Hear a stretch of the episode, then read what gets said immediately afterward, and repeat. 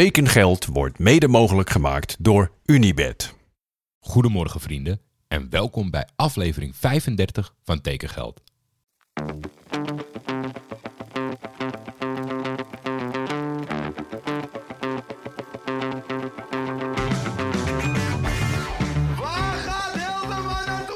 Tijd is geld. En veel geld in voetbal is bijna een garantie voor succes.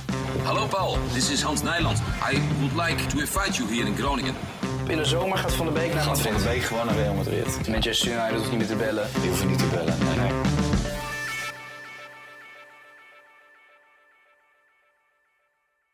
Men keek uit naar alles, maar waar ze echt naar uitdenken te kijken is helaas nog niet rond. Oké, één sensationeel verhaal is al geland in Turkije, maar we moeten zeker in zijn geval even de medische keuring afwachten, alvorens hij voor vier jaar tekent. Verder lijkt uit het niets Ajax geld te gaan smijten op een speler die nog geen minuut bij de senioren heeft gemaakt en kan ik zomaar gelijk krijgen met een toch verrassende exit van een speler bij de Amsterdammers. Over die Amsterdammers gesproken. Ik maak mij zorgen om Branko van der Bomen. Ik kwam een wilde Danielle Clivon tegen. En met haar track record denk ik dat zij dit seizoen zomaar Branko haar kiss of death kan geven. Niemand in Nederland was zo gek op Kelvin Bessie als Clivon. Ik ben benieuwd. Over naar de transfers. FC Groningen heeft een mondeling akkoord bereikt met Leandro Bacuna. De 31-jarige middenvelder zal, als alle formaliteiten zijn afgerond, een contract voor twee seizoenen tekenen in Euroborg. Met een optie voor nog een extra jaar. Leandro Bacuna werd op 21 augustus 1991 geboren in Groningen. De stadjer stroomde op 12-jarige leeftijd van het Velocitas 1897 in bij de opleiding van FC Groningen en doorliep alle lichtingen van de club tot en met het eerste elftal. De afgelopen 10 seizoenen speelde de international van Curaçao in Engeland voor verschillende clubs in de Premier League en de Championship. Bakuna vroeg enkele weken geleden aan de trots van het noorden te mogen meetrainen om zijn conditie op peil te houden bij de club waar het voor hem allemaal begon. Dat verzoek werd gehonoreerd. Al snel wilde de club in gesprek met Bakuna voor een structureel en langer verblijf bij FC Groningen. Die gesprekken hebben nu geleid tot een mondeling akkoord over een meerjarige overeenkomst. Bakuna zegt een weloverwogen keuze te hebben gemaakt. Ik heb alle opties die er waren naast elkaar gelegd en de beslissing genomen dat dit het juiste moment is om terug te keren bij de club waar het allemaal begon. Terug naar de roots, terug naar waar mijn familie nog altijd woont. Zij hebben een grote rol gespeeld in de keuze.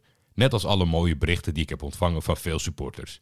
Ik heb een supergoed gevoel om weer terug te zijn in Groningen. Nou Leandro, ik eh, eh, deel dat gevoel wel met jou. Ik ben benieuwd of ik morgen een reactie kan krijgen van Thijs Faber of Wouter Holsappel. Kijken of zij net zo tevreden zijn. Maar dit is de volgende stap waardoor ik denk dat ik goed zit met mijn voorspelling dat Groningen met gemak zal terugkeren naar de eredivisie. Ismail Azoui heeft een nieuwe club gevonden. De 25-jarige aanvaller heeft namelijk getekend bij Aras Naxivan, een promovendus in Azerbeidzjan. Azaoui stond bekend als een groot talent in de jeugdopleiding van Anderlecht dat hem in 2014 verloor aan Tottenham Hotspur. Op 17-jarige leeftijd maakte hij zijn profdebuut in de Bundesliga bij Wolfsburg.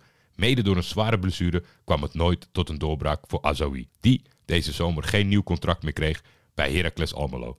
En dat voelde Ismail ook aan, want eind vorig seizoen gaf hij eh, ja, na de wedstrijd waarmee Heracles de promotie veilig stelde al aan bij Christian Wielaert op het veld dat hij geen goed gevoel had bij een eventueel volgend seizoen in de Eredivisie. Ik heb nog nooit van de club gehoord, maar ik wens hem heel veel succes in Azerbeidzjan. De Graafschap versterkt zich met doelman Thijs Jansen van Feyenoord. De 21-jarige keeper komt komend seizoen op huurbasis uit voor de Achterhoekse trots. Wij wilden heel graag voor het einde van de transferperiode nog een volwaardige concurrent aan onze goede keepers toevoegen. Aldus technisch directeur Peter Bijleveld. Dan zag ik een bericht op de website van Almere City die mij toch een beetje op mijn hoofd liet krabben. Cheryl Floranus versterkt de verdediging van Almere City. De rechtsback komt over van Turkse Super club Antalyaspor. Let op, Antalyaspor. Floranus tekent bij de kerstverse eredivisionist een contract voor twee seizoenen. Floranus is afkomstig uit de jeugd van Sparta Rotterdam. In januari 2015 tekent hij op het kasteel een profcontract tot medio 2018. Augustus 2015 debuteert hij onder trainer Alex Pastoor in de Jupiler League. Na drie seizoenen in Rotterdam verhuilt hij de Sparta-mars voor het Friese volkslied. Bij SC Heerenveen komt hij tot 72 optredens, waarna hij de stap naar Turkije maakt. Aan de Bosporus komt hij 30 keer in actie. Nou, medewerker van de website van Almere City, ik daag jou uit om te lopen van de Bosporus naar Antalya. Als je denkt, deze ga ik wel aan, zoek het even op in Google Maps. Verder is dit wel een versterking voor Almere City die ik eh, echt zie zitten. Vorig jaar heeft eh, Floranus veel minuten gemaakt onder uh, training Noor Shahin en assistent Alfons Groenendijk. En dit is wel het stukje ervaring dat een ploeg die gepromoveerd is goed kan gebruiken.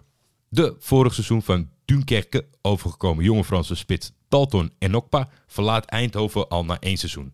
Een illusiearmer en 117 speelminuten rijker. Hij vertrekt naar Antequara op het Spaanse derde niveau. En dan hebben we nog een Spanjeganger, maar nu wel naar een club van naam, wel een gevallen club van naam. Ximo Navarra verlaat ook na één seizoen Fortuna Sittard en tekent bij Deportivo La Coruña, die vorig seizoen weer nipt de terugkeer misliep naar het tweede niveau. Hopelijk kan verdediger Navarro een steentje bijdragen aan de broodnodige terugkeer van die prachtige club richting het hoogste niveau. Tot slot, ben jij of ken jij Tom Hulshoff uit de jeugdopleiding van Emmen? Meld je dan bij mij, want ik heb vragen. Tom verlaat Nederland en gaat richting het Amerikaanse team Yellow Jackets. Maar een niet-senior naar een Amerikaanse hogeschool, dat valt buiten je eigen regels, hoor ik jullie schreeuwen. Maar het zit zo. Yellow Jackets is een Amerikaanse tv-serie die steengoed is en erg luguber en gaat over een voetbalelftal, een collegevoetbalelftal. Ik dacht dat het compleet verzonnen was en om deze zomer verder met een gerust hart te gaan slapen en niet elke nacht wakker te liggen over de reis van Tom, wil ik graag weten of zijn Yellow Jackets iets te maken heeft met mijn Yellow Jackets. Hopelijk vinden we elkaar, Tom. Ja, en dan is het natuurlijk wel een klein beetje gek om af te sluiten terwijl er weer een transfer officieel is gemaakt, waardoor ik allerlei positieve berichten heb ontvangen waar mensen zeiden, bijvoorbeeld Jimmy Driessen, wat is er met Galatasaray aan de hand? Hebben ze eindelijk een nieuwe versie van voetbalmanager gevonden en hebben ze die van 2015 de prullenbak ingedaan? Kerim Demirbay is een speler van Galatasaray. En daar ben ik heel blij mee. Enkele jaren geleden betaalde Bayer Leverkusen hier nog 32 miljoen voor. Uh, misschien was hij bij Leverkusen niet zo goed als bij Hoffenheim. Want in tijden van FC Buitenland was ik echt verliefd op deze jongen. Uh, maar uh, ja, voor een habbekrats opgepikt. mag als Turk op het veld staan gezien zijn dubbele nationaliteit. Super blij mee. Op naar de volgende stap. Ondanks dat ik bloedje nerveus ben voor de wedstrijd van ja, als jullie het nu luisteren, vandaag tegen Zalgiris, het nietige, lastige Zalgiris uit Litouwen. Over naar de internationale roundup. Nieuwe week, nieuwe roundup. Janko Beekman van de Shotcast. Wat heb je deze week voor ons? Hey Jordi.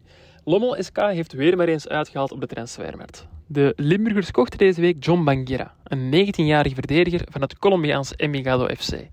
Een groot talent, maar wel een jongen die ondanks zijn jonge leeftijd al heel wat heeft meegemaakt. Op de slotspeeldag van vorig seizoen maakte hij zeven minuten voor afluiten een nogal schlomielige ongoal, waardoor Deportivo Pasto zich kon plaatsen voor de play-offs. De concurrenten van Pasto waren daar niet tevreden mee en verdachten Banguera van betrokkenheid bij een omkopingsschandaal. Banguera en zijn familie ontvingen zelfs meerdere doodsbedreigingen. Gelukkig heeft arme John die wel overleefd. Eupen heeft dan weer een nieuwe middenvelder, Victor Paulson, die uitkomt voor de IJslandse nationale ploeg, werd overgenomen van DC United in de MLS. Victor ziet er niet echt uit als een IJslander. Zijn vader is dan ook een Portugees met Mozambicaanse roots. Leuke combinatie. Tot slot sluiten we in de Jupiler Pro League een oude bekende opnieuw in de armen. RWDM neemt Maktar Gueye, die vorig seizoen werd uitgeleend aan Real Zaragoza, over van KV Oostende. En tijdens die uitleenbeurt bezorgde Gueye Oostende nogal wat kopzorgen. Gueye reed namelijk met zijn geleasede Mercedes naar Spanje. En omdat onze Senegalese vriend het niet al te nauw nam met de verkeersregels, werd vanuit Zaragoza de ene na de andere boete naar de Belgische kust gestuurd. Intussen legde de Spaanse politie wel beslag op de wagen en is het dus gedaan met de flitsboetes. Nu nog afwachten of GJ bij RWDM zelf ook gaat flitsen. Tot volgende week. Kijk, en daarom ben ik zo gek op ons buurland en op Janko. Stuk voor stuk schitterende verhalen. Dankjewel weer, Beekman. Tot slot de tekengeld transfer bingo. Ik was gisteren totaal niet scherp. Open ik met zo'n betoog en dan laat ik jullie gokken waar Carlson heen gaat. Who cares? Het gaat natuurlijk om Matthijs Brandenhorst. Waar speelt die volgend seizoen? Vertel het mij. Dank jullie wel. Ik spreek jullie morgen.